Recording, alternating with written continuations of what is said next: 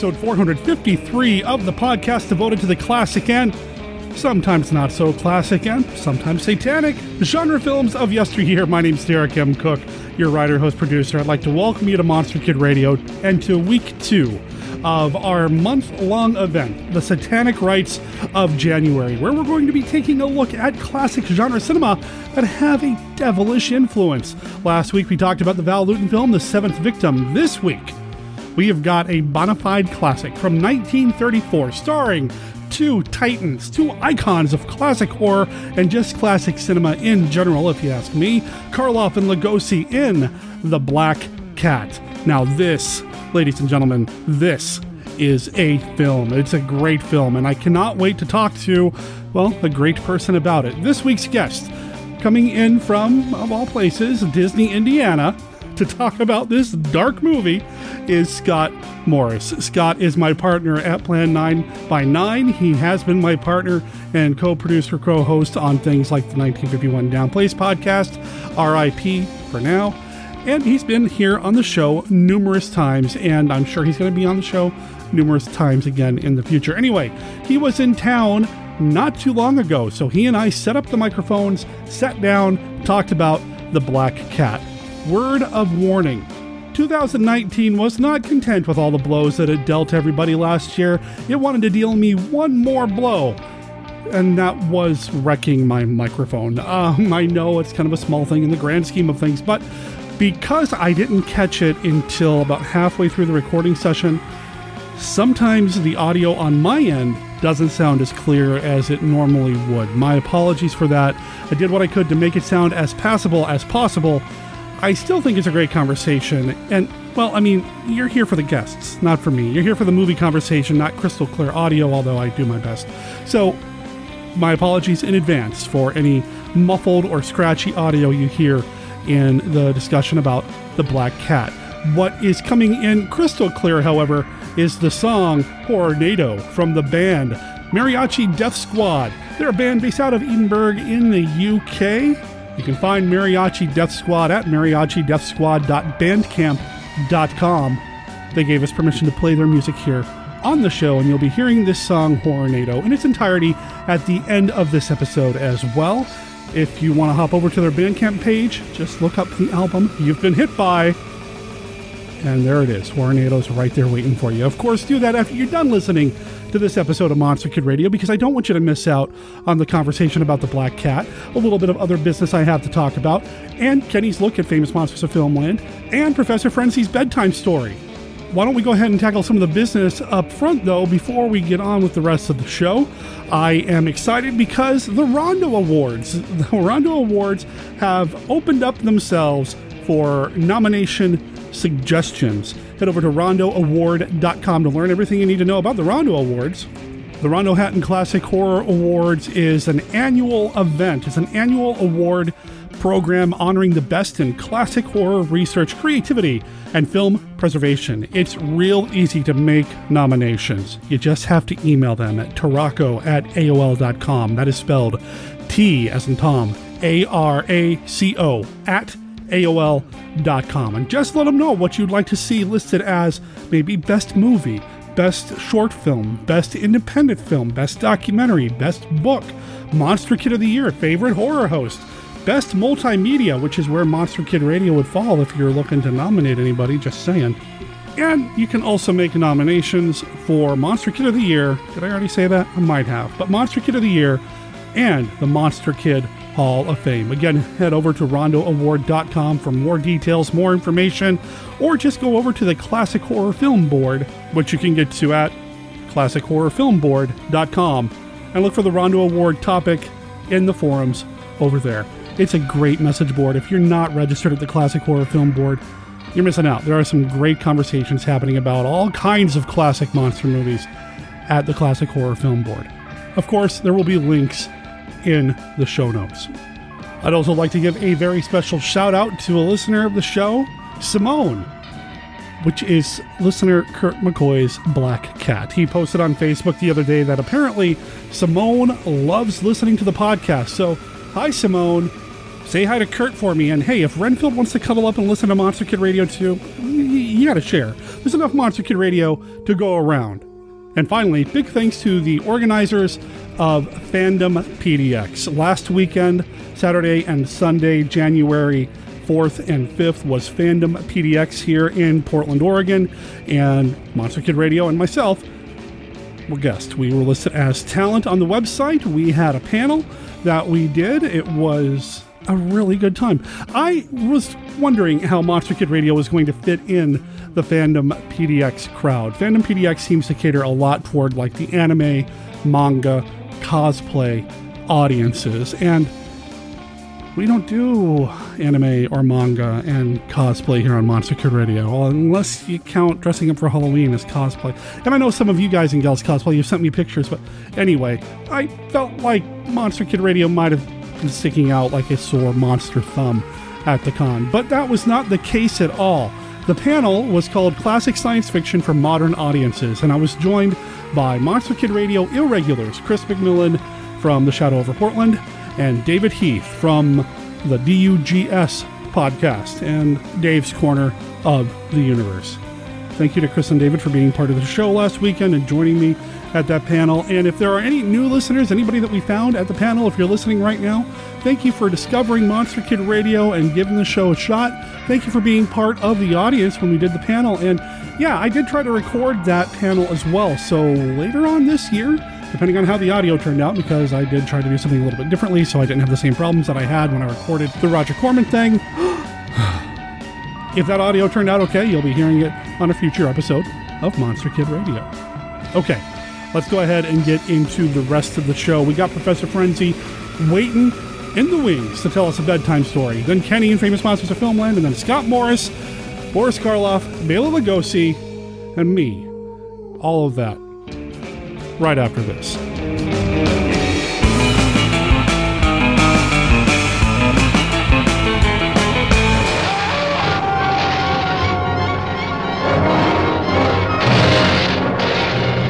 Man is a killer. Oh! Mad with dreams of fantastic power. We're conducting experiments requiring fissionable materials. That's atom bomb stuff. The government has that locked up tighter than Fort Knox. You'll work for us faithfully, or you'll be turned over to the authorities. I understand there's a reward of $5,000 on your head. No money is safe. No man is safe. Nothing stops the amazing transparent man. Into army guarded secret government vaults he goes, stealing confidential nuclear material, holding in his unseen hands the key to world power. But the amazing transparent man wants first vengeance. If I choke you hard enough, you'll bring me back.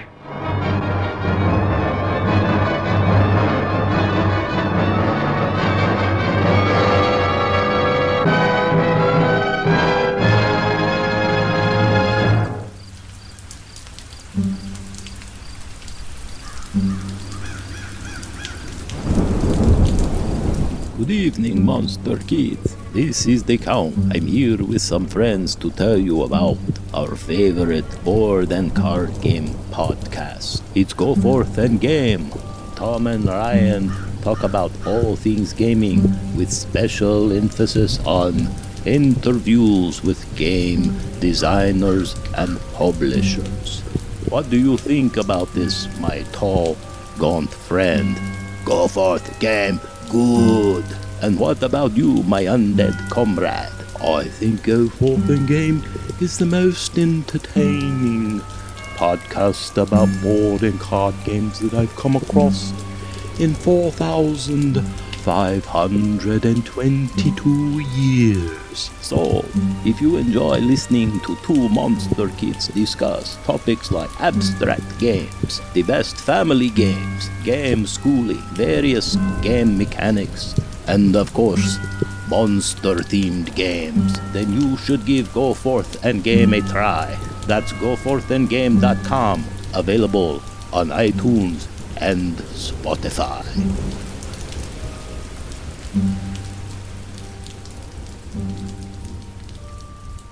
Professor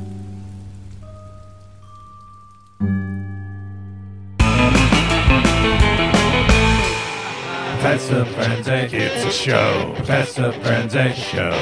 Professor Frenzy, it's a show. Professor Frenzy, show. Welcome to Professor Frenzy's Bedtime Stories, created especially for Monster Kid Radio. My name is Jerry Green. In this segment, I'm going to tell you a story from EC Horror Comics. Today's story is The Living Mummy. It's from The Haunt of Fear, number four, the November December issue from 1950. It was written by Bill Gaines and Al Feldstein, and the art was by Jack Davis. So sit back and relax while I tell this comedic story. Once upon a time, in a mysterious castle up at the top of a mountain, was the laboratory of Professor Arnold Zamron. He had two assistants, Kraus and Stevens. The two assistants bickered constantly, and Zamron had no respect for Stevens. He always sided with the brutal Kraus. After the pair argued over a woman, Zamron told them to get back to work. They were trying to raise an Egyptian mummy from the dead. The team brought their machinery to life, but Zamron was crushed that their attempt at this resurrection failed. Stevens redid the math and suggested what they needed was to increase the voltage to the maximum. Zamron poo pooed his suggestion and retreated to his private study to do the numbers. Undeterred, Stevens decided to try it his way. He reran the experiment, but with the new voltage. Even so, the mummy didn't come to life. Stephen retreated into his bedroom. While he was in his room, the mummy sprang to life. The ancient corpse rose and trashed the labs, like you do. Kraus came upon the mess and at first blamed Stevens. He realized his mistake too late as the mummy attacked him. In his private study, Zamron realized that Stevens' suggestion was correct. No worries, he would just take credit for it anyway. Then he heard a horrible cry from down in the lab and raced to punish his wayward assistants. He found Kraus dead and the laboratory in ruins. Stevens must have done it. He got a gun and went to Stevens's room and threatened him. Stevens says he was asleep, and when he left the lab, everything was fine. He did confess to rerunning the experiment. It must have worked. The mummy must be alive. Suddenly, they heard a thumping noise. Zamron tried to tie Stevens up to keep him on ice for the police, but Stevens was having none of it. He disarmed the doctor and ran out of the castle. Sadly, he ran himself right off a cliff. Zamron went to phone the police. He realized that with both of his assistants dead, he would be able to take all the credit for bringing the mummy to life. But before he could get through to the authorities, the mummy entered his study. He shot the creature, but it was no use. Long dead hands wrapped around his neck. The end. I hope you enjoyed that creepy tale. This was a pretty straightforward story. Experiment failed, then succeeded, then three dead in quick succession. The addition of the fame hungry doctor and the fighting assistants did give much needed color to the piece. There was some threat and tension even without the mummy. Jack Davis really knows his way around a horror story. The three scientists all look unique. The balding mustachioed Zamron, brutish Kraus, and bookish Stevens all were very clear. The mummy, too, was a gross skull under all those wrappings. Very cool. I like this one. If you're interested in a copy of The Haunt of Fear Volume 1, the book can be purchased on Amazon and you can find a link to buy it on the MKR website. I hope you enjoyed the story. My name is Jerry Green, and you can listen to my podcast on the Frenzy feed. On Wednesday, we have the Professor Frenzy Show, where we talk about new indie comics. And on Monday, we have Memory Minute Monday, a nostalgia podcast. And on Sunday, listen to Frenzy Piece Theater, where we recap and discuss classic comic book stories. You can also catch me on Twitter at Professor Frenzy, and search for Professor Frenzy on YouTube, where you can find the Professor Frenzy Show and some exciting projects we have coming up. Stay tuned, and thanks for listening. Professor Frenzy, it's a show. Professor Frenzy, show. Professor Frenzy, it's a show. Professor Frenzy. How much shock can you take?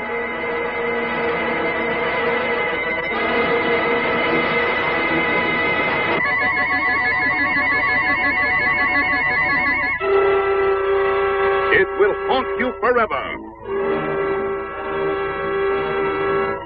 From the depth of evil comes the diabolic killer of beautiful women. The vampire's coffin. See a vampire's body stolen from its tomb. A psycho killer removes the stakes so the vampire can again prey on beautiful women.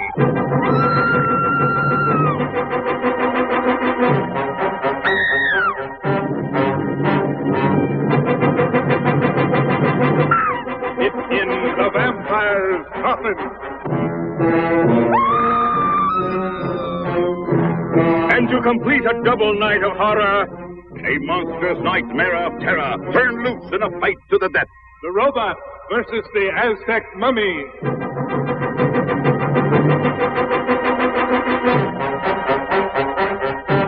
They will bring you a night of terror.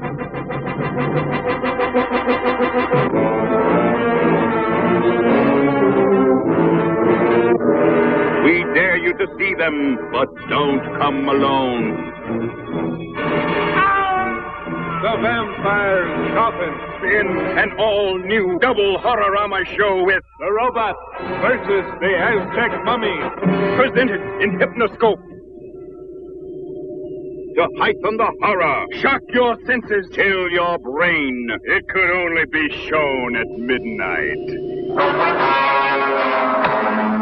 Blood of the ever living, the ever evil. Blood from the mummy's tomb.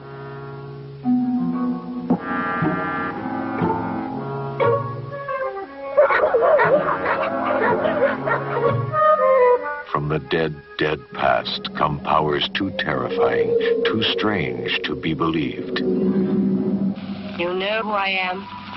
Yes. And you're afraid, aren't you? Who is she, wearing the mummy's face? Is she one of us, enjoying our kind of life? Or is she the ever living, the ever evil?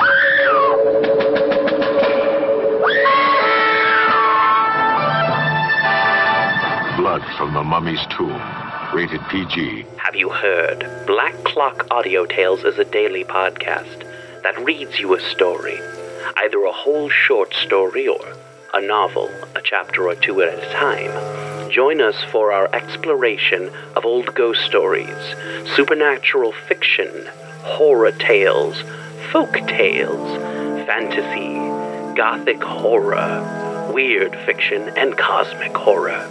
And don't forget to join us for our monthly show about the Cthulhu mythos at the end of the month. Black Clock Audio on Instagram, Twitter, Facebook. Black Clock Audio Tales. Part of darkmyths.org. Thank you.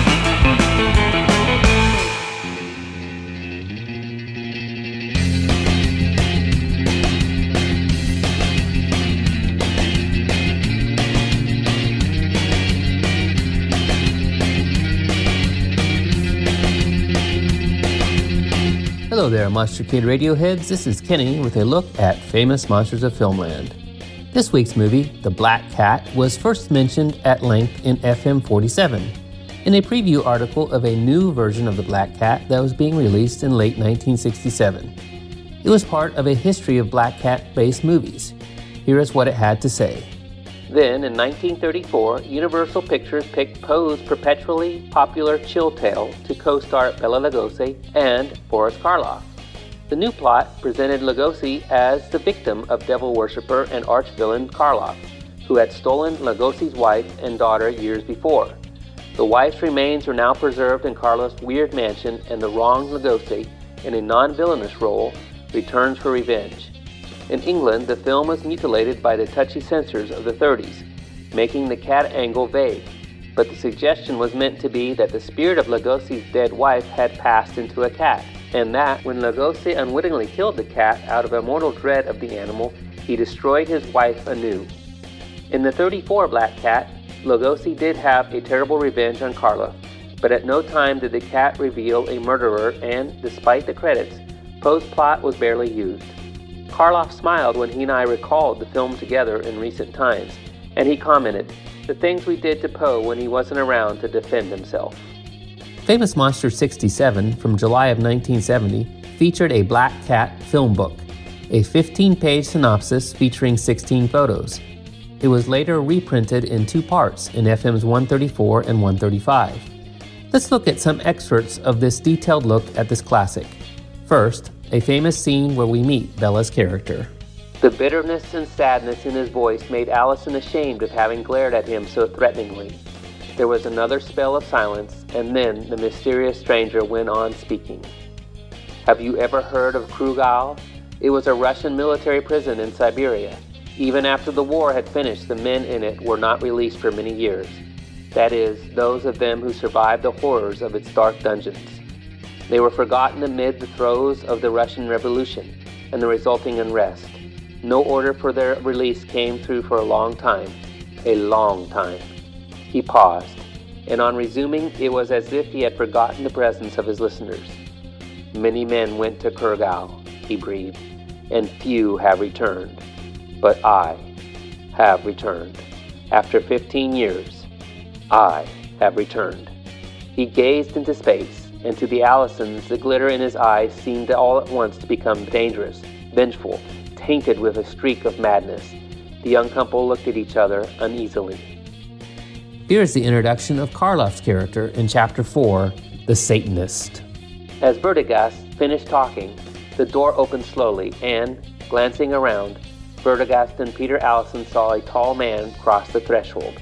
A man who gave an impression of slyness, his eyes strangely compelling, as if all the strength of his character were focused there in a subtle contradiction of his otherwise shifty manner. Peter Allison had originally sensed a certain uncanniness about Werdegast when he first met the doctor on the train. He experienced that same feeling on setting eyes on this man, but it was much more acute. At the same time, he realized that, although Werdegast had claimed to be visiting an old friend, there was no friendliness in the glance which now passed between these two men, only a chilling, latent hostility. It has been a long time, Hjalmar Poelzig, said Werdegast with a queer intake of his breath. The years have been kind to you. You have not changed a great deal. And here is how the creepy presentation of Werdegast's wife was described in Chapter 7 The Living Dead. My wife, Poelzig, why don't you take me to her? Werdegast demanded. For answer, the monster of Marmorus stepped over to the wall and his hand touched a hidden spring. Instantly, a panel slid aside to reveal a niche in the stonework, a niche which had been covered by Poelzig with plate glass. Behind that transparent sheet stood a kind of sarcophagus in an upright position, and within the coffin was the body of the doctor's wife. She was richly gowned in a strange medieval costume, and as young as when he had last seen her 18 years ago. If only those silent lips could have spoken. If only those sightless eyes could have turned towards him with the look of tenderness which he had once known in them. But she was dead, and beautiful as she was, there was something horrifying in seeing her like this, embalmed within these grim walls. You see, Vitus, I have cared for her tenderly and well, came the low, deliberate voice of Poelzig. She died a few years after the war of pneumonia. She was never very strong, you know. Is she not beautiful? I wanted to keep her beauty for all time. I loved her too, Vitus. The synopsis continues with equal detail to the thrilling conclusion. No comments, no production notes, just the story. And for many monster kids in those days, that was enough, as it was often the only way to know what this great film was about. It was hard to see. My first viewing was deep into my adulthood, sometime in the 90s. That is all for this week's look at famous monsters of Filmland. We will have more next time. For MKR, this is Kenny saying adios.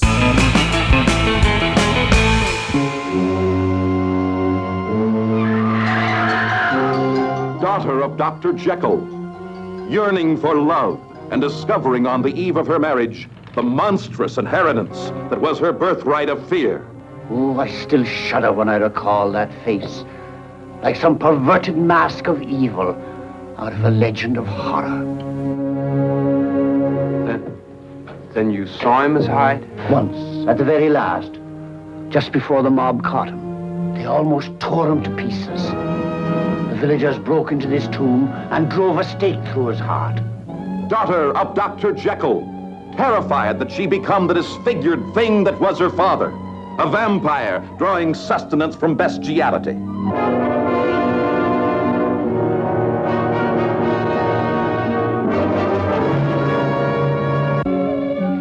Stake and drive it through my heart and bury me beside my father. Well, do it!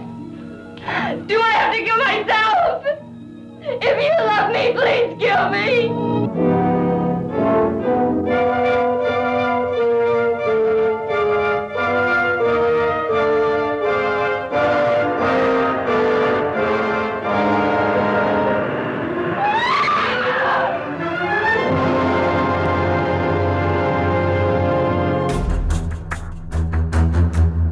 Vampires, werewolves, zombies. Yes, these things are real, but fortunately for those of us who can afford him, so is Mark Temple. And he's good. Real good. He's a former FBI agent turned freelancer with the knowledge and skills to eliminate your monster problems. And his rates are negotiable. Monster Hunter for Hire, the first volume of the Supernatural Solutions, the Mark Temple Case Files, is now available in both ebook and paperback. Go to tinyurl.com slash monster hunter temple to buy your copy of Derek M. Cook's latest book. Read about Mark Temple, the experienced professional now available to rid you of your supernatural, ghoulish, and monstrous pests. That's tinyurl.com slash monster hunter temple. And don't worry, Mark Temple is discreet.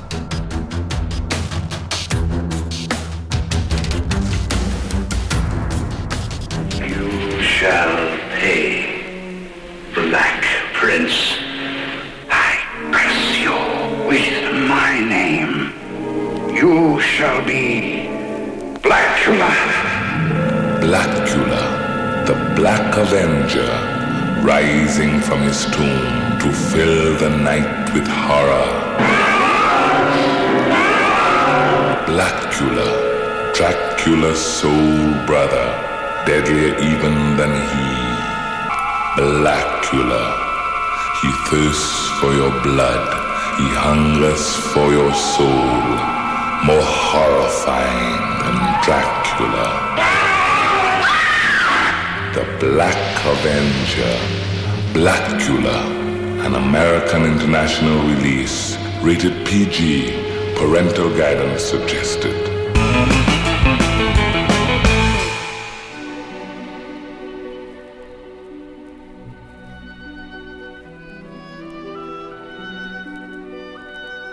This is Count Dracula, and I'm here to offer you a friendly warning. Derek and his guests often get excited, and occasionally this results in revealing key plot points of the movies they're discussing. You know how the children of the night, ah, I mean monster kids, can get sometimes. So consider yourself warned and don't come begging to me to kill them for their transgressions afterward. I have more pressing issues to take care of, like that pesky Van Helsing. When I think satanic, I think Scott Morris. Disney is very satanic. You know, I think if you look at it, um, you might find. I'm I'm sure there's somebody out there who's said that Disney is. You know what? I'm not even going to say take two. We're using this. It's Monster Kid Radio. It's Scott Morris from Disney, Indiana. Week two of the Satanic Rites of January. How you doing, man? I'm doing well. How are you this morning? I don't know yet. I'm still just now waking up. I overslept. It is New Year's Day. We stayed up uh, last night to bring in the new year. Scott and Tracy Morris were actually here in town. And uh, we, we wanted to hold on to 2019 as long as we could, so we moved out west. Why I did that, I don't know. I Yeah. did not have a good 2019. I was say 2019. Eh, there, there were like maybe like I, I don't know, man. There, there was there was a rough year. There was some stuff that you the first through. half was good. You went through some stuff. No, I went through some stuff, yes. No satanic rites, though. No, well, see, maybe that was the problem. Uh, maybe not enough of it, man. Okay, so it is New Year's Day. It's just barely after twelve, something or other. I have been awake for maybe half an hour tops. Scott's been up and running for a little while, uh, waiting for me to get myself out of bed so we can record about this film. And which film is this film? This film is the 1934 classic film, probably one of the best non specific monster universal film from the era of the classic uh well monster films I, guess. I I don't know where I'm going. It's Bl- the Black Cat. It's the Black Cat. Uh, with Lugosi, Karloff, David Manners, some other people, directed by Edgar G. Ulmer, and it's phenomenal. Now, I know a lot of people wanted to talk about the Black Cat with me here on the show, and maybe not this February, but next February or February down the line when we do another flashback month, we can have other people come on and talk about the Black Cat. But I've been sitting on this film for a very long time because Scott saw it for the first time at a Monster Bash, and when he came out of the screening, he was a he looked like a changed man. I was blown away when I first saw it. So that was the very first time that I saw it. Like like Derek said, at Monster Bash, uh, it was an actual print. It was amazing. It was a print. It wasn't a wow. I didn't know that. Yeah, yeah. Because I didn't see it. I was doing Monster Kid Radio business, and it was introduced by Gregory William Mank, wasn't it? Yes, it was. And he probably talked a little bit about it. Yes, he did, and he's actually on the uh, Blu-ray that we watched as well. Yeah. So for my for my Christmas. No, I was it's for Christmas. I was gonna say my birthday because it's so close. For Christmas, my mother, uh, who's awesome, sent me the Universal Monsters Classics Volume One Classics something from uh, Scream Factory. Yes, yeah, that one collection, and the Black Cat's on there. And Scott and I watched that the other day. I think the transfer looks amazing. It looks really good. Sounds great. Mank is on there as well as Gary D. Rhodes talking a little bit. If I wouldn't say they were going back and forth like a versus situation, but Rhodes being the Lugosi scholar, Mank, you know, knowing mo- about both, but really being more of a Karloff kind of guy. It was kind of see- cool to see the two of them talking a little bit uh, about the film as well. It's really nice Blu-ray. I don't have it myself, but that might be something that I'm going to correct soon because Oh, I'd yeah. love to have a good copy of Yeah, this. I, I imagine uh, it- it's something that I think most monster kids need to get their hands on. I haven't broken into any of the other movies on that collection. My mother also got me Volume Two, and I haven't looked at any of those. I think Murders in the Zoo is on one of them, which I'm really excited to see how that looks. But Universal, you're killing me, man. Put the Jungle Woman movies out. I'm blue. Come on. I'm just uh, you know, I'm gonna ride that one for a long time. But the Black Cat looked great. Maybe I should just wait till Disney buys them. They're buying everything else. Oh man, yeah, we we talked a little bit about that too. Uh, uh, mm-hmm. Anyway, uh, but speaking of which, you know what? This is the first episode after Christmas, so about a little bit of Christmas debrief here. One thing that Scott and Tracy gave me for Chri- Christmas, yeah, it was Christmas. Was the Blu-ray, the Scarecrow Yes. of Romney Marsh. Romney Marsh Blu-ray. Yeah, yeah, which we have talked about here on the show. No, we didn't. I'm all over the place. No, we have talked about it together, but not on this show. Yeah, we, we used to do a different podcast that maybe someday we'll come back. That Hammer film thing. It wasn't on that show either. No, we talked about uh, Night Creatures, Captain Clegg, which was the Hammer version of the Scarecrow of Romney Marsh story, the Dr. Sin story. And then we did a crossover with Disney Indiana where we talked about the Disney version of the story. And I'm excited to check out the blue. Uh, it's from that exclusive Disney movie club yes, thing, right? Movie Club. Yep. On Down Place, we were joined by my wife Tracy, and of course our uh, former co-host Casey, not his kidney stone, actual Casey. Yeah, I don't think the kidney stone was around at that point. It was being generated, Ah. and then all four of us uh, uh, were on both both of those two podcasts. That was fun, and I'm eager to, like I said, check out the blue. I know when we watched it for Disney Indiana, it hadn't had like an official Blu-ray release. It had been released on disc at one point, didn't it? It was released on a Walt Disney Treasures uh, set, which is multiple discs, including the film itself, plus a lot of behind the scenes stuff. It's one they put out very limited edition and quickly uh, sold out, and it's triple digits now if you want to try to get one on the secondary market. Now the Blu-ray doesn't look like it's got much, it's just bare bones. But I'm still looking forward to the up conversion that may or may not have happened when it was transferred to blue. Should be a good good watch. Uh, speaking of Disney and all that, though, we talked a little bit about Disney Plus while you were here. We checked out Disney Plus. Looks like there's some monster-like movies available there that maybe we'll be doing some crossovers down the line. Maybe, maybe. Uh, we did watch some Disney Plus while we were out here. We did. We did. We explored that, and that was that was cool. I, I don't know if it's something that I'm going to add to my collection or my streaming services right away because I kind of saw everything I need to see right now with The Mandalorian. it's a whole different conversation uh, down the line. But yeah, you know, I don't mind teasing it a little bit. We'll do some Disney content. I really want to look at the black hole with you. We'll do a Mhm. crossover Oh, if you guys are up for that. I've been really obsessing over Blackbeard's ghost lately, and I don't know why. I guess I saw it a bunch as a kid and it's been thinking about it a lot lately. It's it's a monster like it's a ghost movie. Yep, yep. There's a handful of things out there we could talk about on, on MKR and Disney Indiana if you are up for future collaborations. Mr. Boogedy. Oh, I love me some Mr. Boogedy, man. Boogedy, boogedy, boo. Oh, yeah. Have some very, um, I have uh, some stories to tell about that when we get to it. But this is someday. These episodes may show up here. They may show up on Disney Indiana.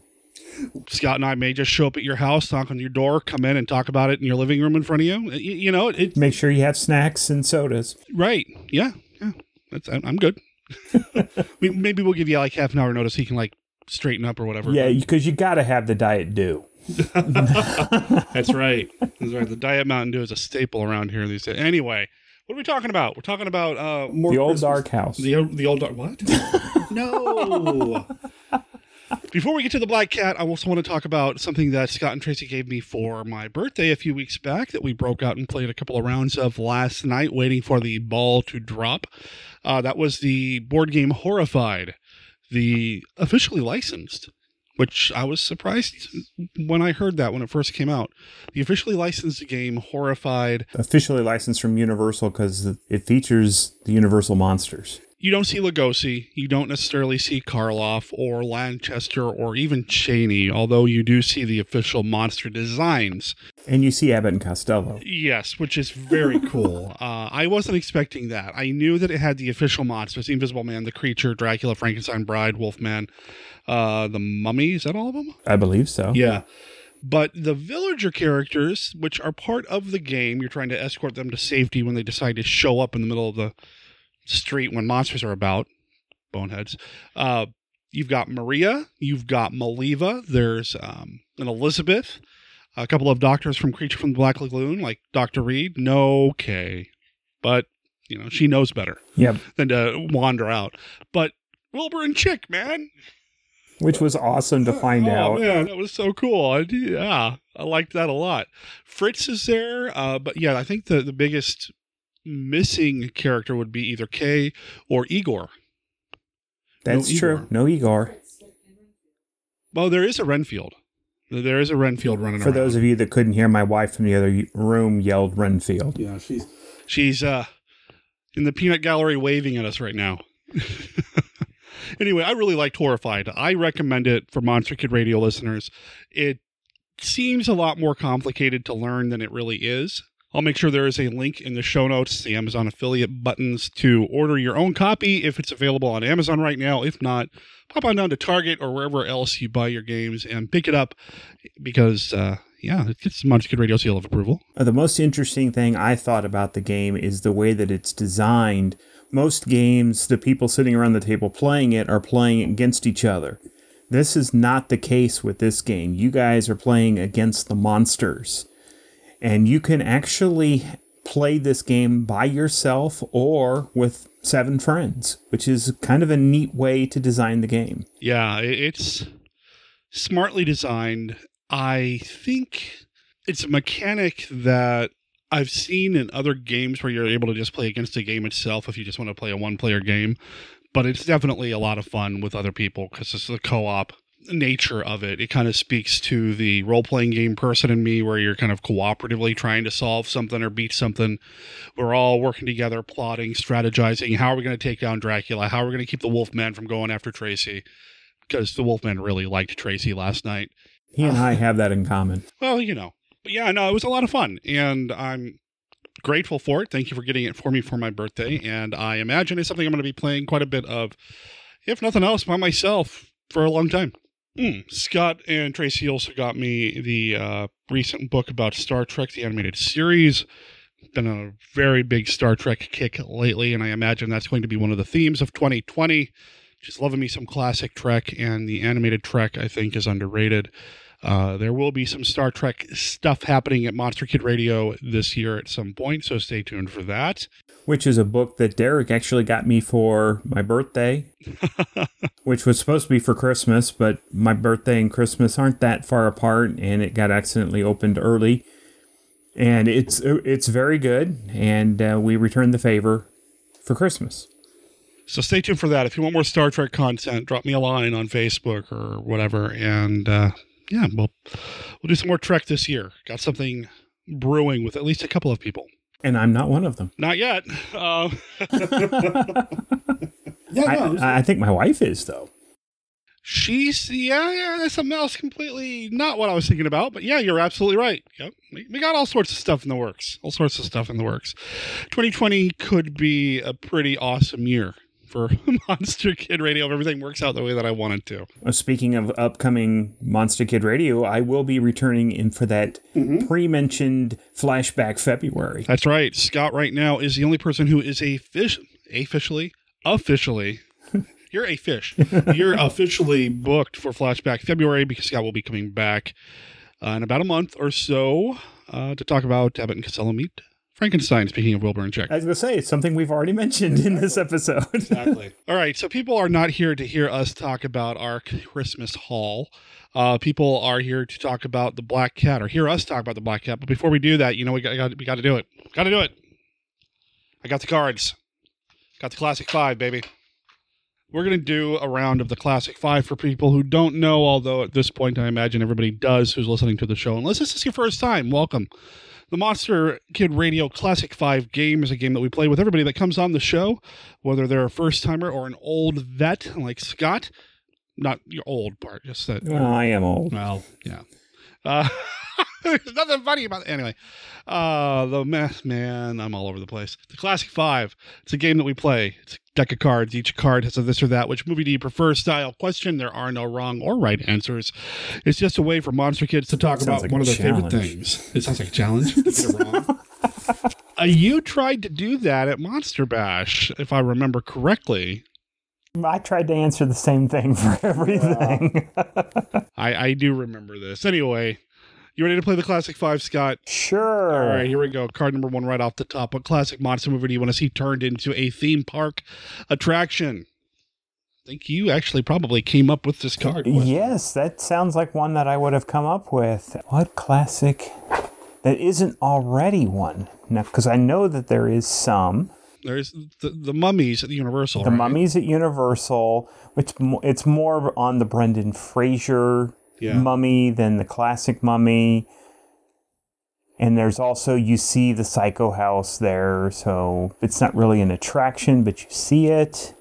Do they not have you walk into it? I thought you could walk into it. No, um, it, you, you're on the tram ride and you see uh, the Bates Motel, and sometimes they actually have Mr. Bates out there shoving a body into a trunk. Really? Okay. So you, you do see Norman. But what would I like to see? I'm thinking we need a creature water ride. Creature water ride. Okay, so like like a like a log ride log kind of thing. flume type of ride.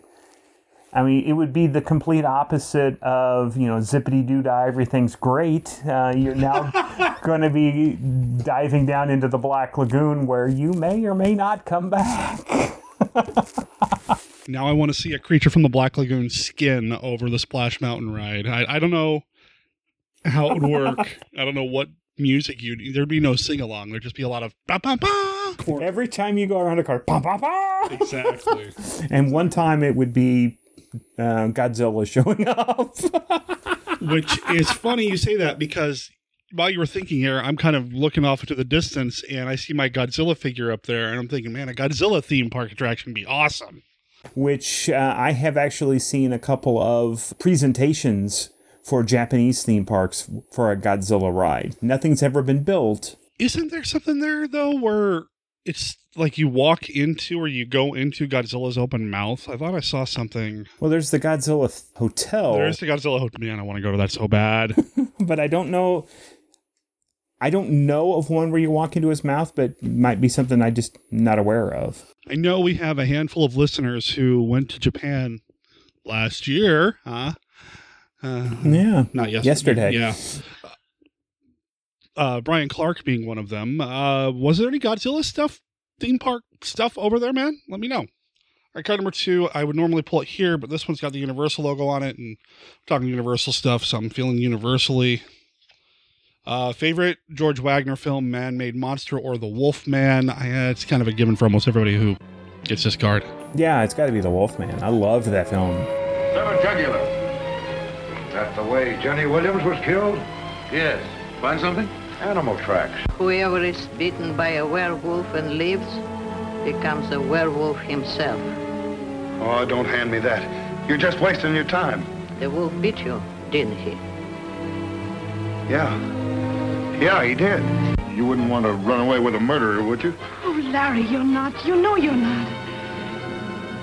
I killed Bela. I killed Richardson. If I stay here any longer, you can't tell who'll be next. That was one of my favorites because I saw the uh, standard Universal Classics all in one weekend at the Artcraft Theater. Oh, that's right. and the Wolfman was seeing that on the big screen for the first time was amazing. So I've got to go with the Wolfman. Have you seen Man Made Monster? I don't think so. I'd recommend it. It's it's Lon Chaney uh, before the Wolfman, so it's it's kind of like his trial run at Universal, I suppose. Number three: If you could be on set during the production of a classic Universal monster movie, which one would it be? For me, it's Creature because I want to hang out with Julie Evans in that bikini. Well, it's not really a bikini, but you know. For me, it's got to be the Invisible Man because I Really? would I would love to see how they pulled off some of the shots. Oh wow! Okay. I would love to see the behind the scenes of what went in to create um, the fact that he wasn't there, but he was there type of thing when he was pulling off the bandages and stuff. I'd love to see that in person. Well, that and I know that you are like the president of the Una O'Connor fan oh, club. Oh, I and, am. and you'd want to hang out with her. You ought to read my slash fiction about her. No, you should not. Card number four. What's your favorite? Moving on. What's your favorite Vincent Price film? My favorite Vincent Price film, The Great Mouse Detective. Well, there is one that doesn't come up very often here. I haven't seen that. I think since it was in the theater. Comes up Because it's got Price. Does he sing in that? I can't remember. Does Ratigan sing?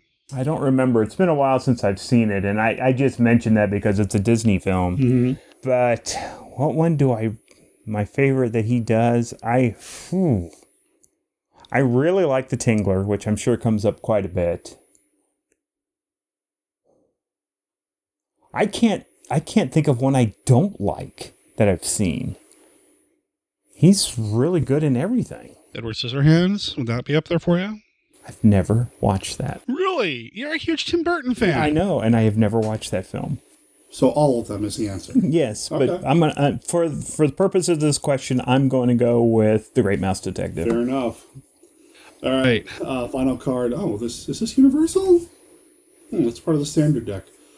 Dr. Pretorius from Bride of Frankenstein or Dr. Gustav Niemann, as played by Karloff in House of Frankenstein. Pretorius. I mean, that man is amazing. Oh yeah. He's he's my favorite part of that entire film. I Bride is one of my favorites of the classics, and it's because of him. It's not because of the monster or anything. It's not because it's it's, it's him. He is so good in that film. Such an underrated character that deserves his own film. Oh yeah. I would love to see a prequel to Bride, seeing what he was up to leading up to that, and Watching him make those little oh, the creatures. yeah, the homunaculi or Yeah. humunaculi- the little dudes. Little dudes, yes, and and him battling with the the king trying to get to the queen all the time. That'd be a lot of fun. I Dr. Pretorius is a kick, man. Uh, Ernest Thesiger, I don't know much about him as an actor, but you mentioned the old Dark House kind of jokingly earlier. Yeah. Have you seen the 1930s Yes. old Dark House? yes, I know we saw the the Hammer version with Yeah. uh, Tom Poston. But I think it, I think it would be really good to see him creating the, the, the little people. I can see some some really scary uh, failures, and then he you could bring in the king and the queen for some comic relief to uh, relieve some of the pressure that that would create. I think there's something there. I, I think so too. And Dark Horse Comics put out this series of novels about 10 years ago or so, where um, they licensed the classic monsters, and each monster had its own novel. Uh, Frankenstein, I forget the name of the Frankenstein novel, but he basically, the monster met Jack the Ripper. I think Dracula's book was called Dracula Asylum, and it took place during World War World War II. Uh, there was a Creature from the Black Lagoon novel that was a science fiction time travel story. There was a Wolfman story, I think it was called Hunter's Moon, and it was like a cult of the wolf, bringing the Wolfman back to do stuff. The Bride of Frankenstein novel was called Pandora's Box, I believe, and Dr. Pretorius is a major character in it.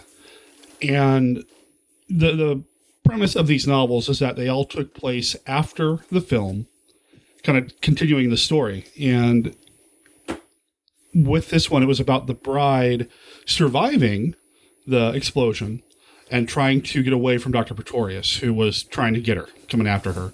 And it was the bride and a bunch of the little humanoculi uh, trying to get away. And there was a mermaid uh, humanoculi, and I think there was uh, was the king and queen in there. It was a hand, it was like a menagerie of little people that Pretorius had been creating, and they're trying to get away from Pretorius. It might be homunculi, the little dudes, the little guys. Yeah. Where I'm going with this is that there has been a story with Pretorius. The novels themselves weren't phenomenal. I, I wouldn't say go out and get them if you have to pay more than a buck or two for them. But it was interesting to see Pretorius turn back up again Mhm. with those with those little creatures, and I would love to see like how he made them because it's not just science. There's alchemy involved. There's some weird stuff happening that I'd love to see explored more. I would love to see him with some early failures. I Yeah. think that could be scary. Yeah, yeah. All right, well that's the classic five. You feel warmed up, ready to do uh, a proper discussion about this proper film? As long as you don't make me read Latin. Yeah, the Latin. The Latin and the Black Cat when Karloff is conducting a satanic rite. According to the Internet Movie Database. Oh, do you have it there? Yeah, you I have the have here. translation? You want to read the translation? With a grain of salt, a brave man may fall, but he cannot yield. To err is human. The wolf may change his skin, but not his nature. Truth is mighty and will prevail. External actions show internal secrets. Remember when a life's path is steep to keep your mind even. The loss is not known is no loss at all. Heavy thunder, with a grain of salt, a brave man may fall, but he cannot yield. By fruit, not by leaves, judge a tree. Every madman thinks everybody mad. Who repents from sinning is almost innocent. With a grain of salt.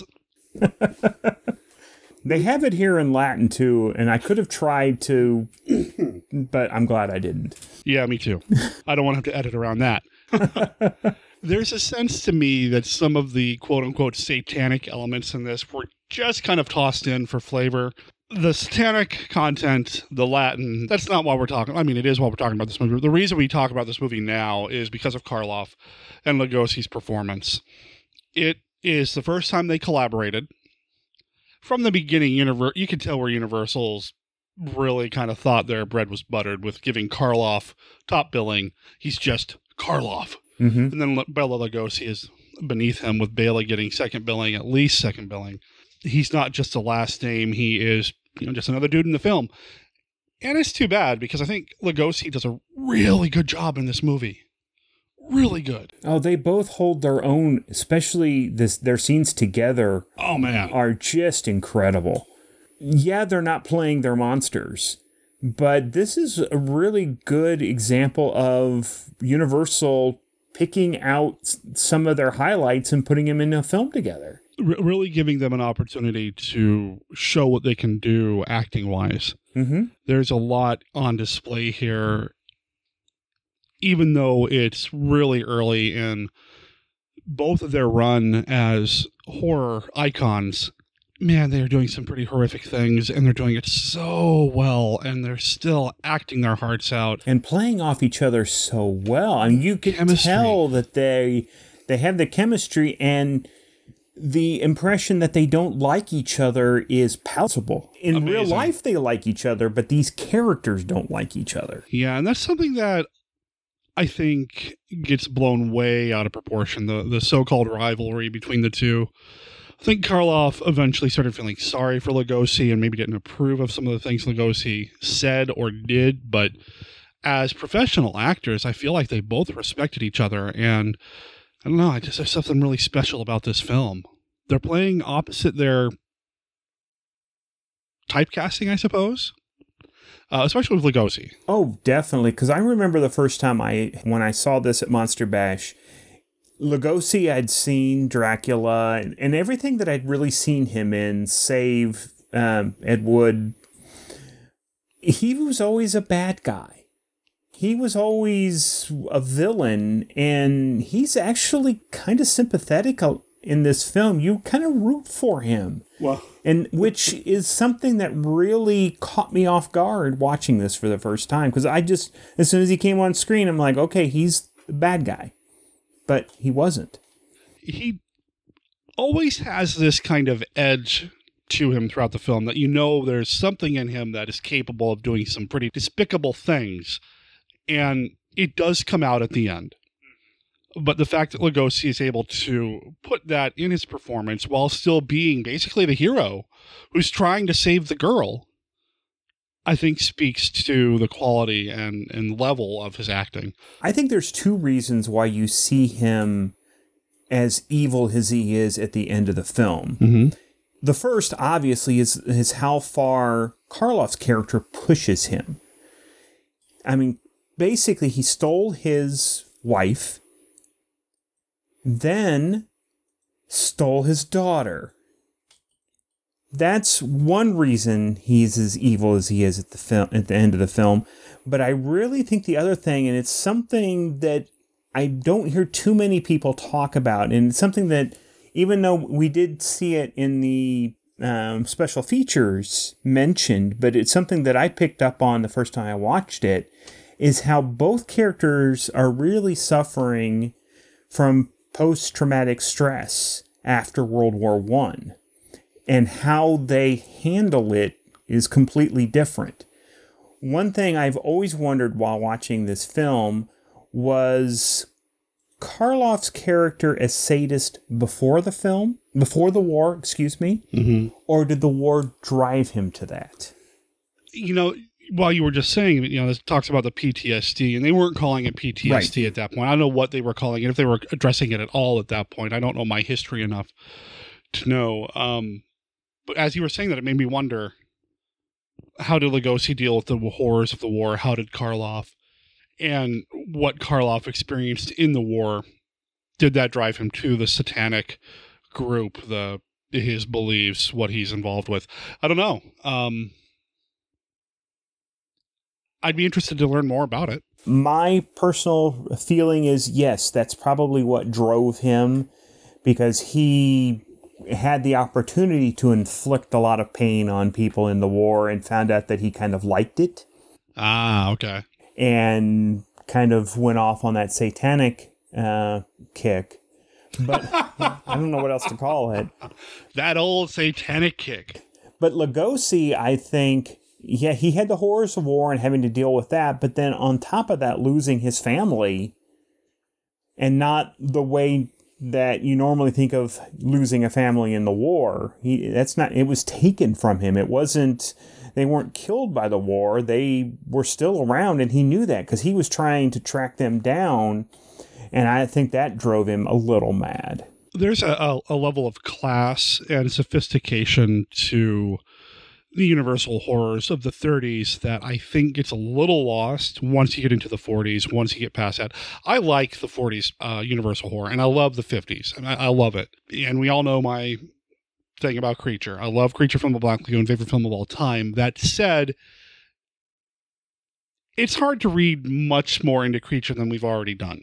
You know, yeah. whereas with the Black Cat, Frankenstein, Dracula, Murders in the Rue Morgue, The Mummy, The Old Dark House, there there are a lot of things happening in these films that we could just go on and on and on and, and explore and talk about and dive into.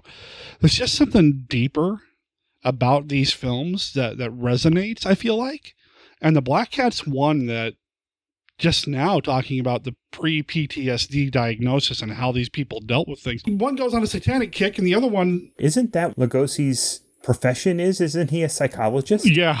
So maybe yeah. heal thyself didn't work. it didn't take. yeah, uh, the performances, the characters are so deep. There's so much there, and it, it's something that I think fits in well with this film because there's also so much on the production level. This movie looks amazing. Oh, it's uh, yes, it's gorgeous. It looks ahead of its time. It, does. not look like it was made in the 30s. When we were watching it this time, there's a scene in the main room in the house and I think some of the characters were walking toward the front door like they're going to leave or they're going to answer the door or whatever. And I'm noticing that the ceiling, which you see a lot of ceilings in this film, which I don't think you see a lot of in a lot of sets, and it actually feels like a room as opposed to a set on a soundstage somewhere. And some of the panels in the ceiling look like they're lit by fluorescent lights. Now I know they're not, but it looks like It they does. are.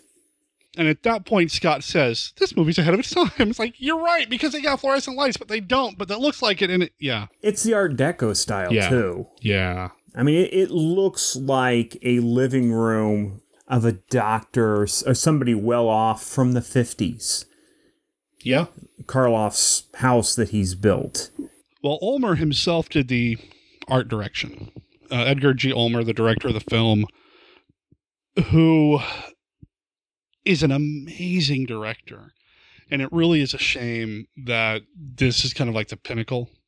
And some things that he did off camera uh, kind of blacklisted him from a lot of higher end productions because his vision, the design in this is just phenomenal. This film is just gorgeous to look at. Even if you don't pay attention to the story, and, and I'm not talking about just that one room that I've mentioned earlier, when you get down into the sub Oh, man. basement areas Yes. of this former military base, they're incredible. And, and the way that they look, and even down to the satanic area where the uh, altar is and everything, has such a unique look. It's something that you don't normally even see in other satanic films. the way the the women are suspended in those glass coffins. Yes. creepy but kind of gorgeous in a in a really dark way. Uh the area where they're doing the ceremony with the not really crosses but kind of on the side tilted just yeah there's just something that's just it looks so good. It's not the same kind of set design that you'd see in like a Frankenstein or Dracula picture Oh, no.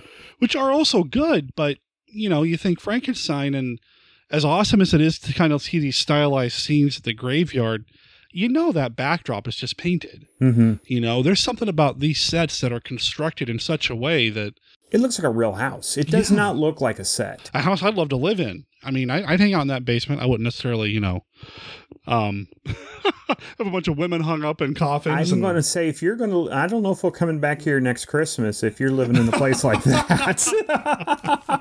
well, I'd light it differently. oh, okay. And you know, I would hate to go down there and see like Tracy and Bren hanging around. That would just not be a good place. every shot in this film you could pull a still frame from and it's art put on the wall. Oh yeah. I love the uh the staircase going upstairs that back wall. Mm-hmm. anytime they're doing something on that I mean, that's one of my favorite shots from that film. I used to back when i had a job when i was working and i was sitting at my desk i'd have a uh, a digital picture frame and no i'm not a normal person who would put like pictures of my family or whatever in a digital picture frame. Instead it was movie posters. And, and still shots from various monster movies and things like that just kind of rotating through throughout the day. And i had a lot of shots from the black cat from that staircase with Lugosi standing on that staircase in profile. It just it's a stunning image. Well, that whole set. I think we we talked about this a little bit because Yeah. we we actually went out and looked, and IMDb in one of its trivia pieces say that that set piece cost the makers fifteen hundred dollars to make, but that was in nineteen thirty four dollars. So, of course, we had to go out and I found uh, one of those inflation calculators to find out how much that would cost today. And fifteen hundred dollars in thirty four in 2020 is $28,791.94. So, if you're going to build that, you need like 30 grand to build this place. yeah. And that's not including all the sub. This is just that wall and staircase. Yeah. As much as we love that staircase, though, I think you and I are in agreement here. The best scenes in the film is when they're playing chess. Definitely. I, I kind of want to watch a movie of them playing chess. you know, I, something like Searching for Bobby Fischer, just to have Karloff and Lugosi playing chess and just discussing. Can you imagine them sitting at a table playing chess, discussing their chess, discussing their careers with each other? I would watch the hell out of that film. 75 minutes of them playing chess. I'm in. I'm in. I'll it would be a good game. It, it's a very good game, to, to quote the film a couple of times. There is some promotional material that was released uh, with these two where they are sitting there playing chess. Uh, you know, your move, Dracula. Are you sure, Frank? I don't remember the exact lines. I'll try to find the audio and play it here, but it, it's just cool to see them against each other in that s- setup. And the stakes are so high in this particular game in the film. Mm-hmm. And, and you're rooting for Dracula. Yes. You want Dracula You to are- win. yes, you do. What does that say about what Lugosi is doing here? when you mentioned the promotional materials a second ago, I really thought you were going to mention what's on the Blu-ray. Oh boy. Supposedly there was a contest at the time for people to bring their black cats to the studio for placement in the film. I guess. and it's silent. There's no audio to it. It shows oh probably 50 60 kids carrying black cats and, and I looked at Derek when we were watching it and I thought it's children of the damned bringing their cats to None of them look happy. They No. all look terrified. And it's because Lugosi and Karloff are there. They're all in a line walking past them. And isn't Karloff in makeup in Yes. character for the Black Yeah, Cat? So he's in that um, robe thing that he wears the whole movie. these kids are just like bringing these cats who want to be anywhere but there. Yes. And Lugosi's leaning over and smiling. It's like, dude, stop looking at my cat that way. I would love to have that robe that Karloff wears. it's my second favorite movie robe of all time. It doesn't survive the, the movie. No. but I could imagine just sitting in front of the fire wearing that, just kind of looking over the top of my glasses at somebody. It would probably freak somebody out. Yeah, it's my second favorite movie robe. You know what my first is? Uh, what is your first? What do you favorite think? I want, I want a Manos robe so bad. Oh. I was going to say it's it, yeah. I would want one of those two. Either that or Bond's terry cloth robe from Goldfinger. I like it. I like it. All right. So if we were going to have a monster kid Hall of Fame, a movie Hall of Fame of robes, those are the three robes that would be in it. Well, I don't see how Bond fits in the monster. Well, I'm parts saying of- classic movie stuff. Okay, classic one's okay, but yeah, but for monsters, we're gonna have have the master's robe and Karloff's robe. Man, somebody's rolling in their grave right now. I don't know who, but wow. That said, uh, speaking of the robe, though, the costume design is good. Everything in this movie is just spot on. There's nothing about this movie that I dislike. I don't know why I don't talk about it more because there's so much in it that's just so. Somebody on a message board said I use the word amazing way too much on this show, but it's amazing.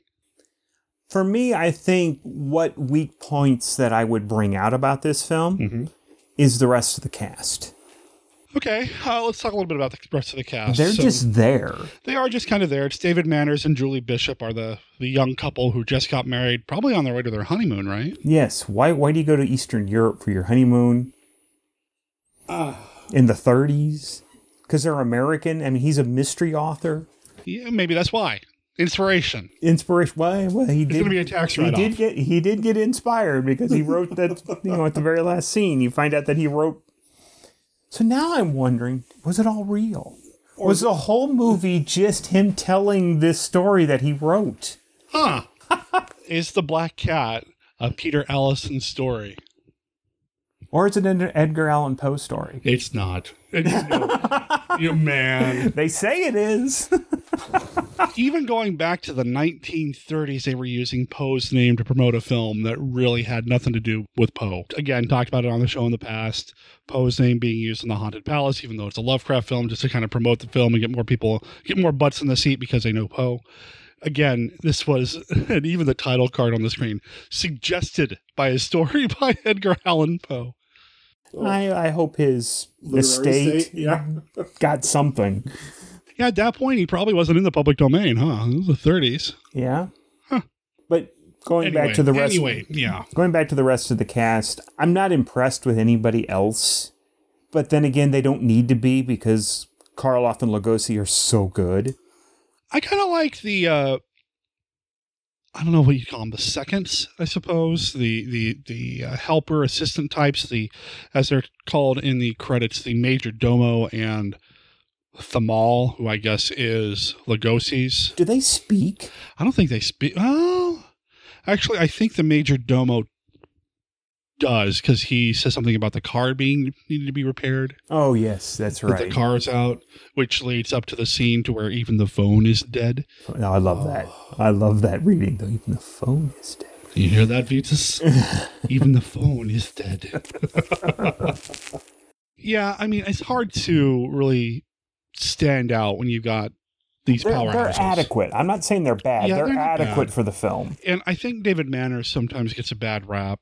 He he's just kind of this bland vanilla guy. Yeah. That turns up in a lot of these movies. Uh, he was also in The Mummy. He was in Dracula.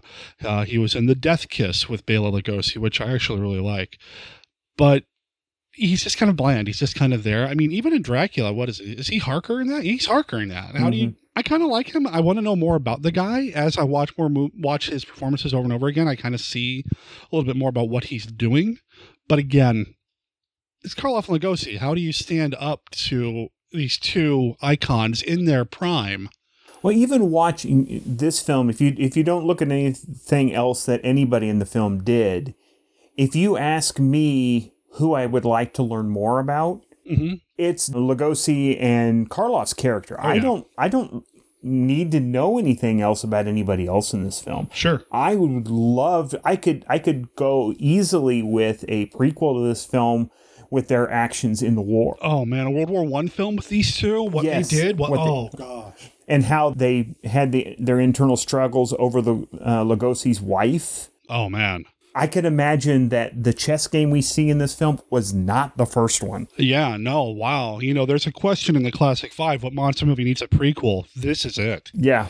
I mean, I- I'd love to see more Gill-man. I'd love to see more stuff with Pretorius, but this, this is the one. Yeah. Because you're right. Yeah, World War One film and Universal did war epics, did war films. I, I would love to see it. And it doesn't even need to be an epic. uh, Just focusing on just those two, th- these two. Yeah. and- yeah. That'd be cool. But of course, the fan fiction part of my brain, which is there, I'll admit, I don't do a lot with it. Once more, Peter Alison's story. Just going around writing all these stories that happen to take place with, yeah.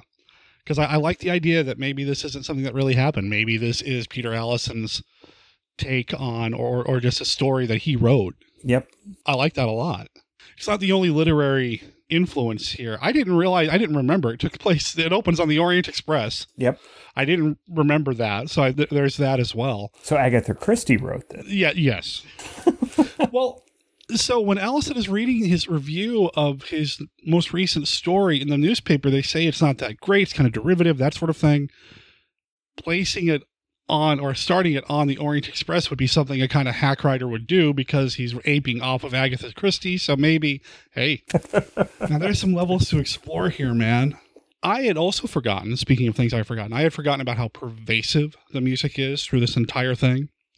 Uh, weren't you saying that this is pretty much the first time Universal had a continuous soundtrack from start ano- to finish? That was another thing that I read. This was one of the first movies that had basically a score that was using music all the way through. As much as I love Dracula and Frankenstein and The Mummy, Murders in the Rue Morgue, The Mummy's got some, Frankenstein's got some, Dracula's pretty bereft of music. There's just not a lot of film score stuff, and I love my film scores. People know that uh, at this point. There's just something magical about a good film score. And not that the music in this was originally written for this film, because it's almost Romeo and Juliet over and over and over again. Yeah, that that's the one knock I would give on the score is it's like one song over and over and over, except for Cata and Fugue or something like that. That's at the end. The piece that he plays on the organ, right? Which feels very Phantom of the Opera. Yes, which is right in their wheelhouse. But the um, Romeo and Juliet music, they keep using it over and over and over again. Yeah. It's, it's like they got tired of using Swan Lake over and over again. So then they, which are they using Dracula and the Mummy? So then they're, ah, let's use the Romeo and Juliet music. Yeah, there's some other pieces here and there, but it's pretty nonstop. Yeah. Which would be something a hack author would do if it's a Peter Alison story. There you go. I am liking that theory more and more. Yeah. there are a couple black cats that turn up. Um, terrible things happen. And I have never seen anybody that deathly afraid of house cats. Maybe something happened in World War One. Yeah, maybe. I, if we had a prequel, I would want to know why he is so afraid. I I have this theory in my mind that something happened to him as a little boy where a cat did something, scratched him, or scratched a brother, or something that traumatized him as a little boy. Yeah. For him to be as scared to the the fact that the first thing you think of when you see a cat is to throw a knife at it and kill it and kill it. So here we are saying Lugosi is a sympathetic character and a hero. Dude killed a cat. I'm not down with that. That's true. You don't see it. I mean, No, you it's don't. nothing like that. But you, But nobody reacts to it. Like, if somebody did that in front of me, I'd be, what the hell? Out of my house. Yeah, especially the owner of the cat, Karloff, Uh-huh. witnesses it, and he barely even reacts. Yeah. No, I'm angry at Lugosi's character. it, it, you know, It was a stunt cat. It really didn't happen. well, it all happened off screen. I know, I know. Yep. Um, they had to put the black cat in there somewhere to make it a Poe film.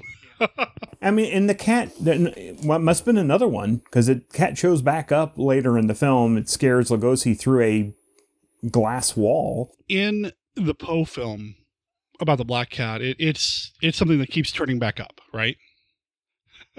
Wednesday is giving Scott a look. it's like you're talking about cats. You're talking about me. We're just staring at her. Anyway, this is the part of the podcast where we all acknowledge that Wednesday is staring at us. Anyway, in the Poe film, the black cat keeps coming back, coming back, coming back, which we do see a black cat more than once in this film. Is it the same black cat coming back? Is it something magical, spooky, satanic, whatever? Is it a real cat? Is it something Poelzig, Karloff's character is doing? Who knows?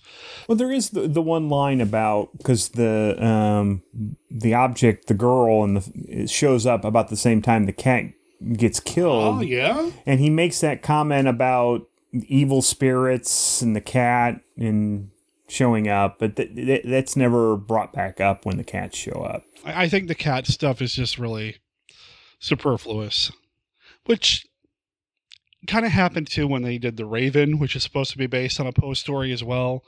It's just kind of there. It's not really inspired by the story. Have you seen The Raven? Yes. We talked a little bit about that, I guess, while we were watching it.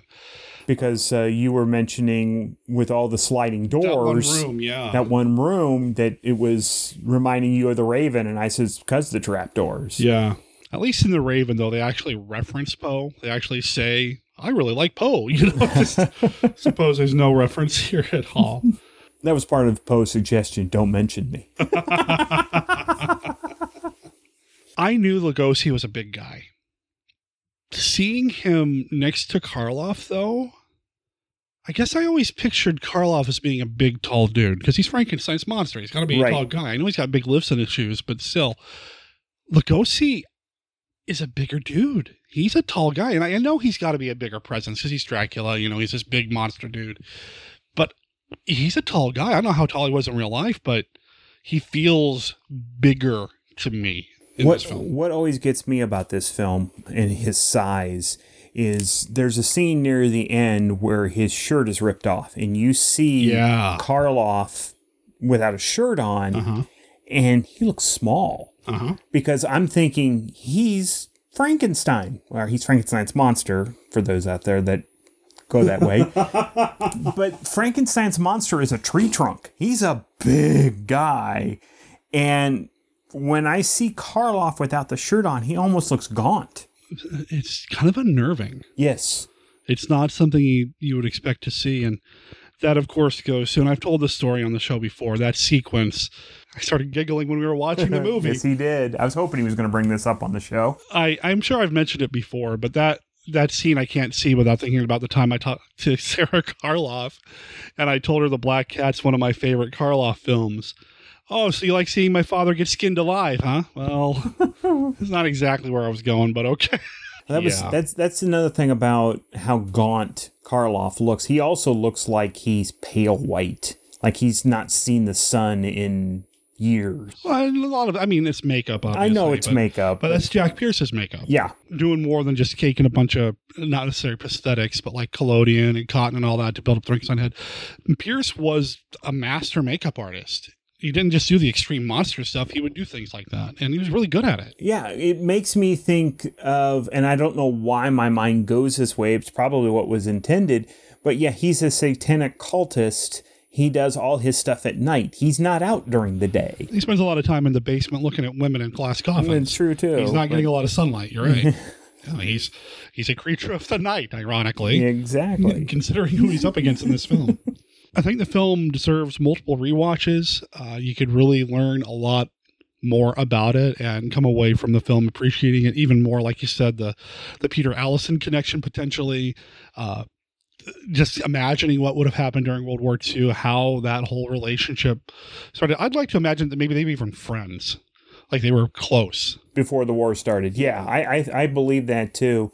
And the other thing that I also, while we were watching some of the extra stuff on this film, mm-hmm. was talking about how the studio asked for reshoots and everything because they were a little worried of how intense the film was.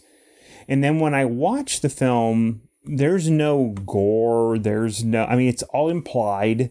Everything's implied. And if it came out today, would it even get an R rating? Man, I don't know. I mean, maybe the subject matter, but still, I don't know. I mean, the MPAA is still fairly conservative.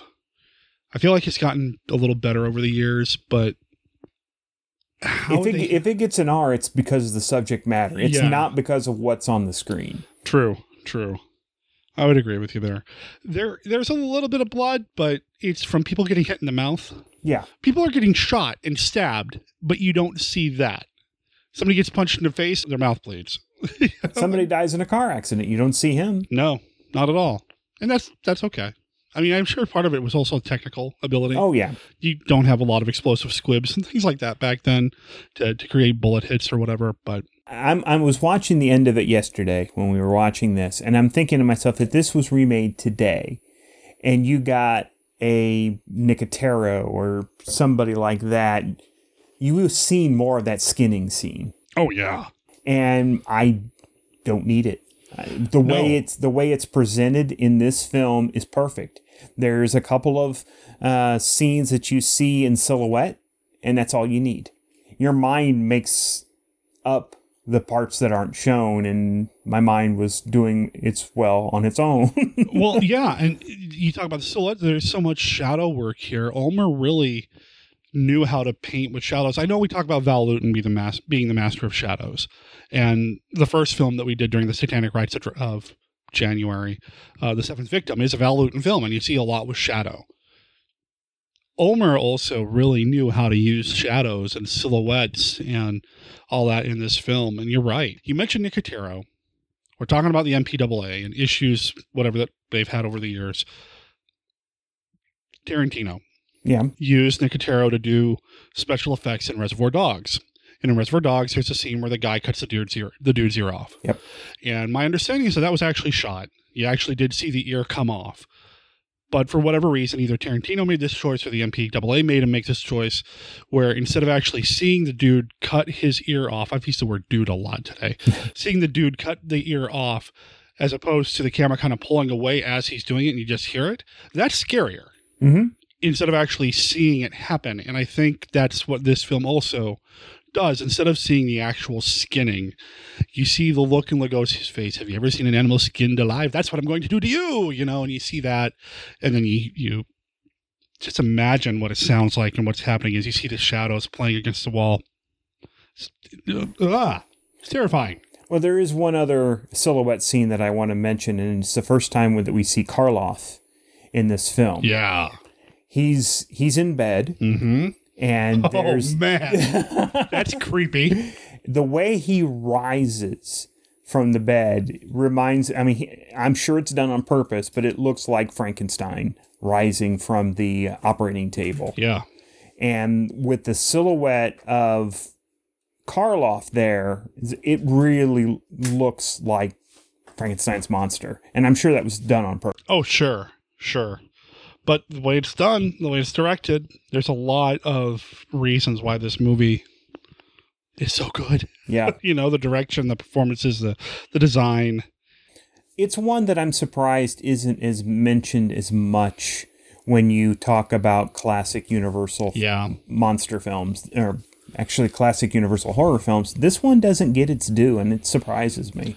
And I wonder how much of that was Universal maybe suppressing it after what happened with Ulmer and his dalliance with a married woman who's related to one of the Laemmles. You've got that in the whole satanic part Yeah. of this film. It's not something that they maybe wanted to promote too much.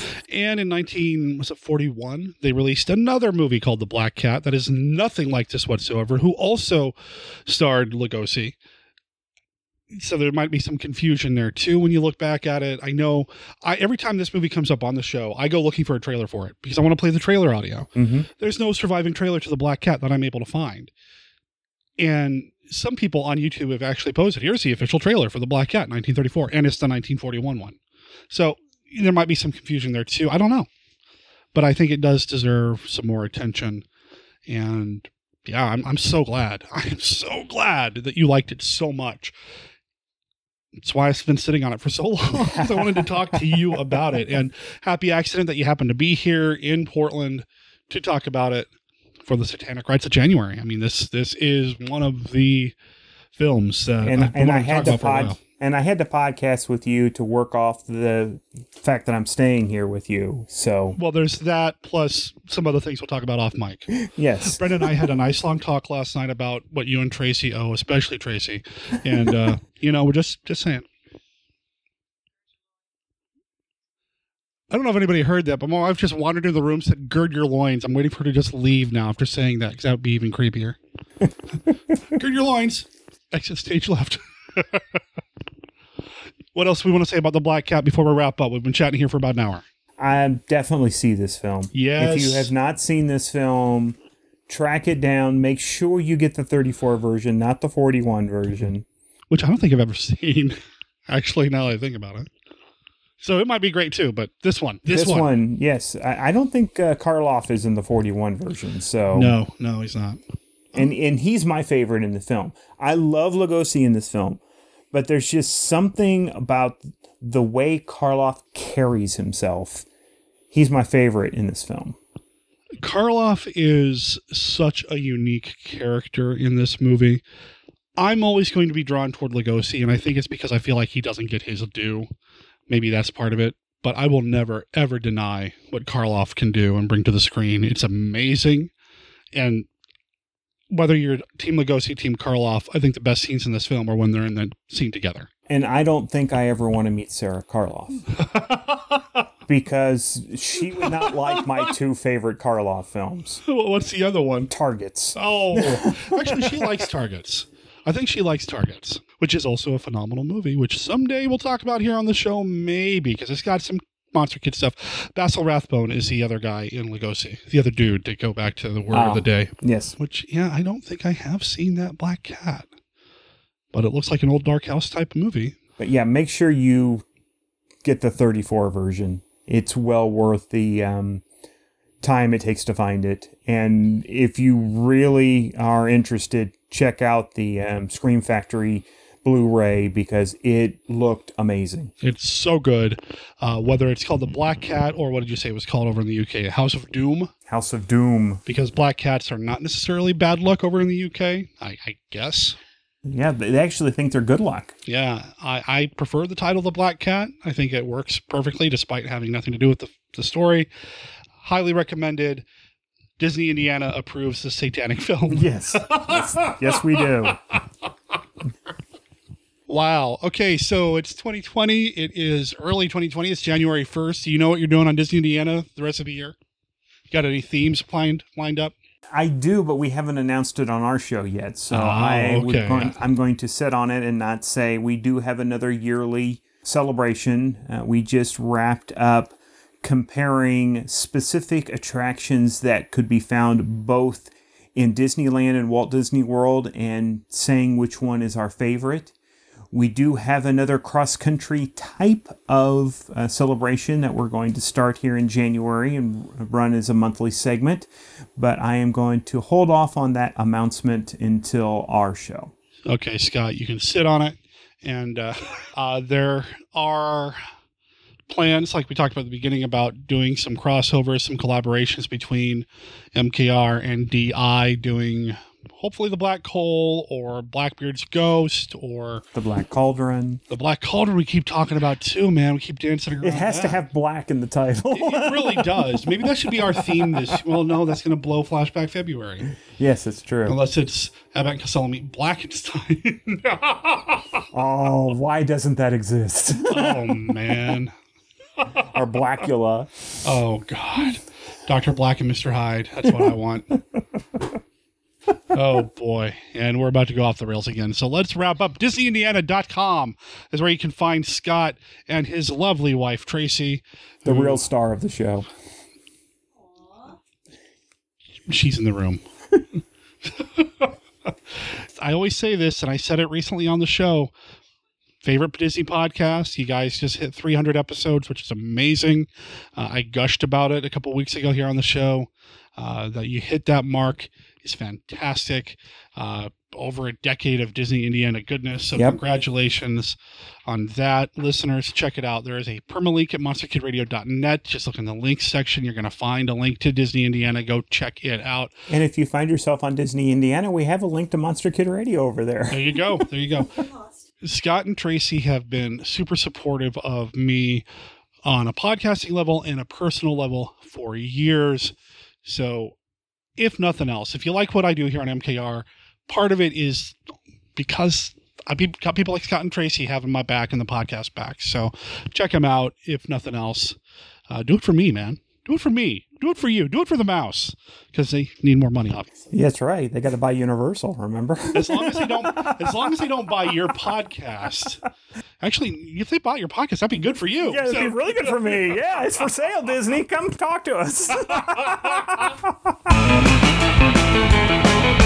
I am so proud of Scott Morris and his wife Tracy Morris for what they've done with Disney Indiana. They have been going for over a decade producing that show nonstop. It's incredible and quite the feat. And Scott has become a very dear friend over the years, and that he and his wife came out to, uh, well, our home for the holidays and spend the holidays with us, and then even allowed us to sneak in some podcasting time. I mean, that's just gravy. So thank you to Scott and Tracy for coming out. Thank you to Scott for being part of the show this time around. I'm so glad that we were able to get the Disney podcaster into the satanic rites of January. As he was talking about, though, you'll hear him again next month during Flashback February when he returns to the show to talk about returning film. Abbott and Costello meet Frankenstein. Of course, he can find Scott and Tracy over at DisneyIndiana.com. They're also on Facebook. Lick them up? No, look them up and tell them that Monster Kid Radio sent you. Oh, and I know that I kept switching World War One and World War Two up in my conversation. I knew it was World War One, just World War Two was on my mind. I don't know why. Also, the promotional film that I was talking about with Karloff and Lugosi playing chess against each other, that was not for the Black Cat. I don't know why I associated it with the Black Cat. It actually came along um, further on uh, after a few of collaborations between Karloff and Lugosi. It's still cool, and it still sounds like this. It is an historic occasion whenever Boris Karloff and Bela Lugosi confront each other. Their very presence weaves a spell of mystery and horror. Ready for the test, Dracula? I'm ready, Frankenstein. Then let us begin.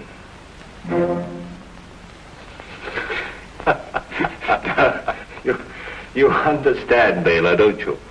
That the one who wins this little game of chess is to lead the parade at the Film Stars Frolic. Okay, Boris. You'll move. Right.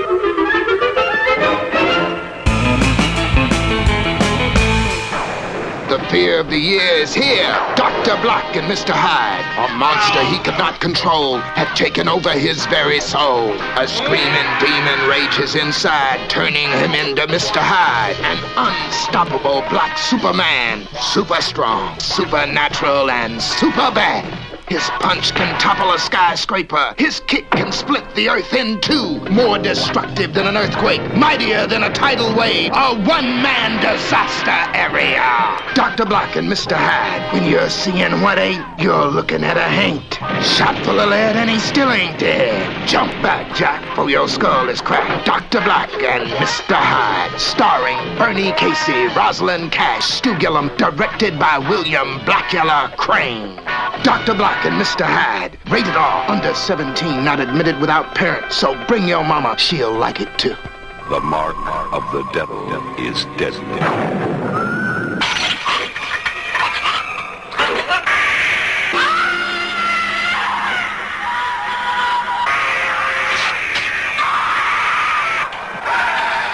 The devil's nightmare will leave its mark on you. Rated R.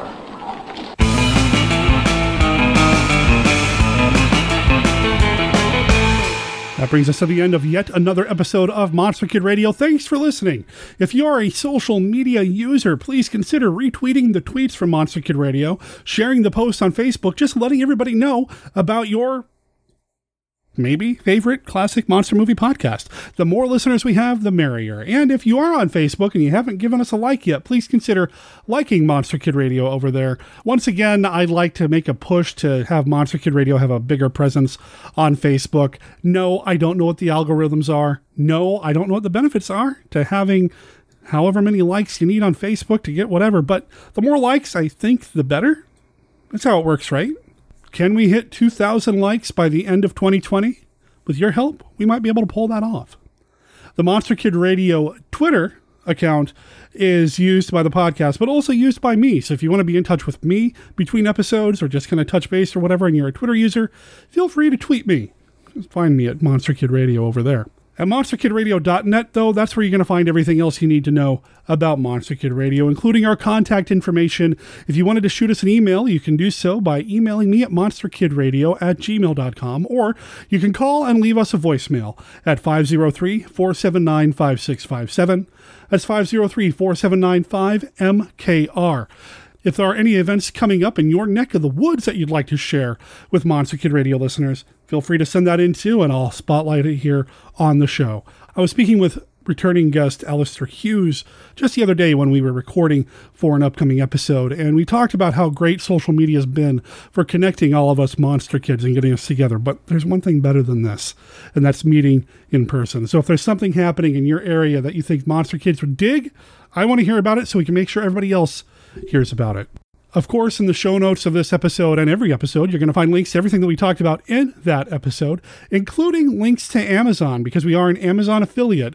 If there's anything that you've heard about on the show that's available for sale through Amazon, I'll make sure there's a button in the show notes over at monsterkidradio.net that you can click on and follow and go to Amazon and buy it that way. Because if you do that, because we're an affiliate, you're helping the show out, and every little bit helps. And I really appreciate all of your support. If nothing else, if you need to buy a copy of my book, Monster Hunter for Hire, please consider using the link over at monsterkidradio.net in the show notes again, because not only do I get a commission off the book, but then I also get the affiliate sale bump, which I know is only a couple of cents, but still, every little bit helps. If you are a fellow podcaster, there is a section on the website where you can download any of the promos that you've heard on other podcasts about Monster Kid Radio. There are four different ones. Check them out. throw them into your podcast mix. And if you do, let me know because I'd love to return the favor. At the beginning of the show, I talked about Fandom PDX, the most recent convention that you saw Monster Kid Radio at. Where will Monster Kid Radio and where will I be next? If you're in the Portland, Oregon area, there is a real good chance you're going to find me at Wizard World Portland, which is happening January 24th through the 26th. Now, I typically only go one day unless there's like a panel or something going on. I'm not there in any official capacity yet. I don't think they've cut off submissions for panels, but might be cutting it pretty close. That said, I may be a panelist on somebody else's panel. David Heath, Fingers and Tentacles Crossed, has a panel that he submitted. Hopefully, it goes through, and he's asked me to be a panelist with him. As soon as I know something, you'll know something. After that, I'm going across the country, kind of. I'm going like halfway. I'm going to Minnesota because on April 29th, it's the world premiere of the newest film from Christopher R. Mihm. The movie is called The Phantom Lake Kids in the Beast Walks Among Us, and I'm going to be there. It's at the Historic Heights Theater.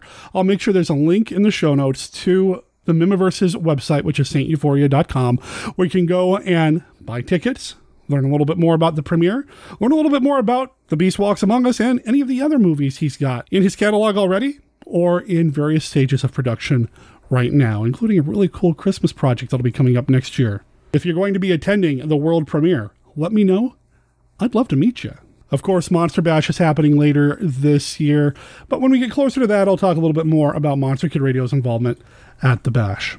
Are there any monster events happening near you that you think Monster Kid Radio should be at? Well, if it's something that I can get to or people can help me get to, I'd be happy to go. Or maybe you'd like to cover that event for Monster Kid Radio. Drop me a line. Again, monsterkidradio at gmail.com. I feel like I'm starting to ramble, so let me tell you a little bit about what's happening next week during week three of the Satanic Rites of January. Alistair Hughes, the artist, the author, the man from New Zealand. He is the man behind the incredible book Infogothic. If you don't have Infogothic, you got to check it out. And yeah, there is an Amazon affiliate link for that as well he is coming to the show, and we're going to be talking about a film that actually inspired this month's theme. It's happening right now in London. New York could be next. Or Paris, or Rome, or Tokyo. It's happening right now to this girl. Perhaps it's your turn next.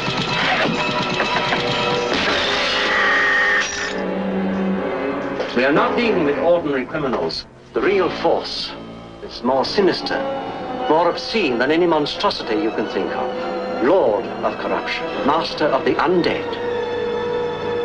Count Dracula. If you follow me on Facebook, you saw that I posted something about being unreasonably in love with this film. And spoiler alert, yeah, I love this film. So does Al. And we're going to talk about that next week on the show. If you've not seen The Satanic Rites of Dracula yet, you got seven days to get caught up or buy the Blu ray from Amazon. Link in the show notes. You know the deal by now. Also, next week, we'll have another surf band on the show. That surf band will be House of Man. They're based out of Detroit, Michigan. Come back to hear how they sound. If nothing else, come back next week to hear them. Although, you don't want to miss Al or Professor Frenzy, or Kenny's Look at Famous Monsters of Filmland, or anything else that comes up next week on the podcast. Monster Kid Radio is a registered service mark of Monster Kid Radio LLC. All original content of Monster Kid Radio by Monster Kid Radio LLC is licensed under a Creative Commons Attribution, non-commercial, no derivatives 3.0 unported license. Professor Frenzy's bedtime story is copyright 2020 Jerry Green. And the song, Hornado, that belongs to Mariachi Death Squad, which you can find over at mariachideathsquad.bandcamp.com. Check out the album You've Been Hit By, and you can pick it up. For five bucks, you can buy the entire digital album. I mean, that's a deal. Go check them out. Let them know that Monster Kid Radio sent you. My name's Derek M. Koch. Talk to everybody next week. Thanks for listening. Ciao.